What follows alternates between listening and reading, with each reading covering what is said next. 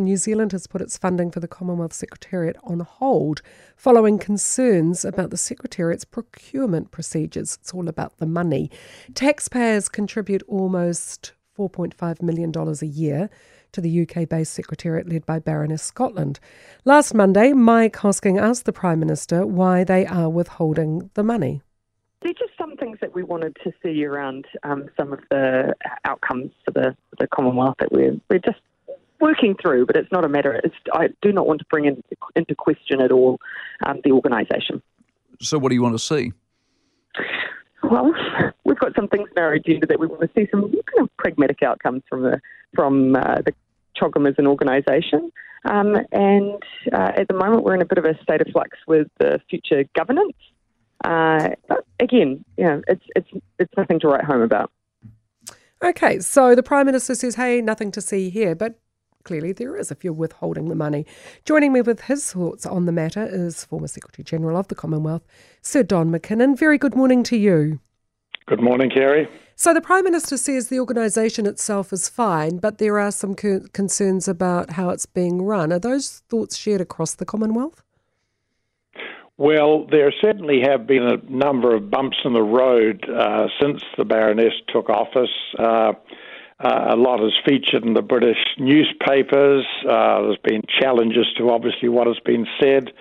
But the result is that um, I think a couple of other countries have drawn their funding down quite dramatically because of these concerns. So to me, it's a pretty sad thing because um, really the Commonwealth can do a lot of good. And one of the ways it does a lot of good is um, spending well the money that it receives from member countries. And a lot of those member countries are tiny and not terribly wealthy.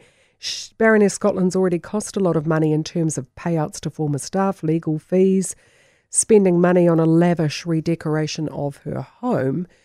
That's not normal behaviour, is it? Well, yeah, it's, it's not normal, and any Secretary General has to be very, very conscious whenever you're spending money. Uh, you know, how much are you spending? What are you spending it on? What does it mean to the people of Tuvalu, for instance? Mm. You know, Tuvalu, I think, makes a contribution of about I don't know fifty thousand dollars to the Secretariat. Well, you can soon go through $50,000 pretty fast if you're uh, dealing with um, legal action against you or things like that.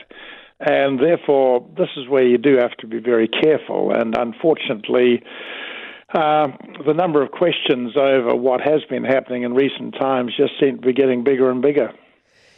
It must it must be distressing for you personally, given you invested a considerable amount of your time and your career in growing the Commonwealth and and giving it relevance in the modern era. Well, I think every every secretary general wants to do their best, and uh, you, we don't have the biggest budget in the world. Uh, every country pays a levy to belong according to their size and GDP and that sort of thing. And then a lot of them also contribute extra to the aid program. Mm. Uh, the aid program, when I was there, used to be two and a half times the size of what we got in levies.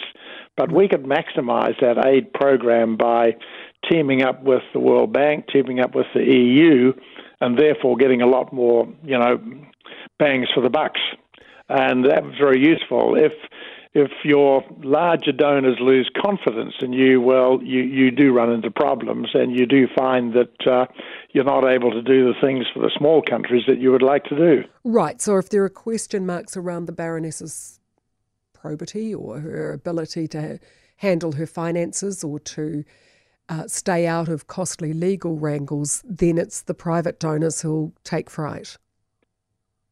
Well, yes, it, it travels out that kind of road. Um, I was always pretty happy by the fact that I was able to sustain, I think, uh, seven very clean audits for the time that I was there. And, um, you know, that, that to me is very important because then you are telling your stakeholders, your other, the members of the Commonwealth, the other 53 members, that you are looking after their money in a way which can be tested uh, well according to the auditors. So it's it's it's it's very sad that that reputation has been slipping, and therefore the income's been falling, and therefore the effectiveness is somewhat diminished. Because you undertook restructuring while you were at the helm, didn't you, aimed at ensuring transparency and accountability? Yes, the first thing I introduced was uh, virtually term limits uh, to staff and make them effective because I found I did have a lot of staff there that had been there a long time, and it was really time to insist on a turnover. Well, that was pretty painful for a lot of staff who, who did feel that once they got there, they were they were pretty hmm. happy living in in London. They were pretty happy to have their kids in English schools. But the purpose of the Commonwealth Secretariat is not to provide employment. Uh, in fact, the best way, the best thing the Commonwealth Secretariat can do is continue to bring fresh blood in from many Commonwealth countries to work in the Secretariat and then send them back to their home countries with a greater number of skills. Once we achieved that turnover, I found that when you brought in new staff, they not only brought in new enthusiasm, uh, they brought in new ways of doing things. They wanted to succeed personally, and uh, as a result of that, they made a good name for their country. That was, I suppose, that's the other question too. And you, in part, you've answered it in, in previous um, responses. What is the purpose of the Commonwealth Secretariat as as a as an organisation? You've mentioned aid. You've mentioned um, the ability to um, help out other you know other members of the Commonwealth in times of trouble. What else does it do? Well, it does a lot of things, but let me put a start this way. It's pretty common for like minded people, like minded communities, like minded countries to get together. Mm-hmm. This one's a case of like minded countries. Yes, uh, I say that uh, we all speak the same language, but it's not so much the English language, it's the language of our institutions. Our legal systems are the same, our parliamentary systems are the same, our education systems are very similar, our health systems are very similar. So there's a lot of interchange of ideas amongst Commonwealth countries. And I think one of the big benefits for New Zealand, who does New Zealand plays a, a, useful role in the Commonwealth. It's not seen by the government as the most important organisation, but when you're actually seeking international support to get someone to, into a job in the UN or into the World Bank or into the IMF, here are 53 votes that right. you can get pretty easily if you work quickly on it. And countries that are sensible in terms of their international relationships will always look at those organizations they belong to and think, well, how can I get this group to support me to get this particular job? Okay. Okay. Now, it looks as though the Baroness will not get a second term. Is this a slap in the face for her? Well, from what I read in the media, she's not. She is expecting a second term, mm. so I, I don't think she will uh, accept that willingly. But given, and I'm only reading in the media probably mm. half of what you're reading, mm. um, when when the British Prime Minister says. Uh, uh, we're not at all happy. You know that is a very, very powerful statement. And uh, given that the United Kingdom is the biggest funder to the Secretariat, uh, followed by Canada, followed by Australia, uh, they, if those three big players are just going to tell her you're not going to get it, well, she, she is in a difficult position. And do you think the withholding of the payments to the Commonwealth, as New Zealand has done, is a, is a good move in terms of trying to affect change?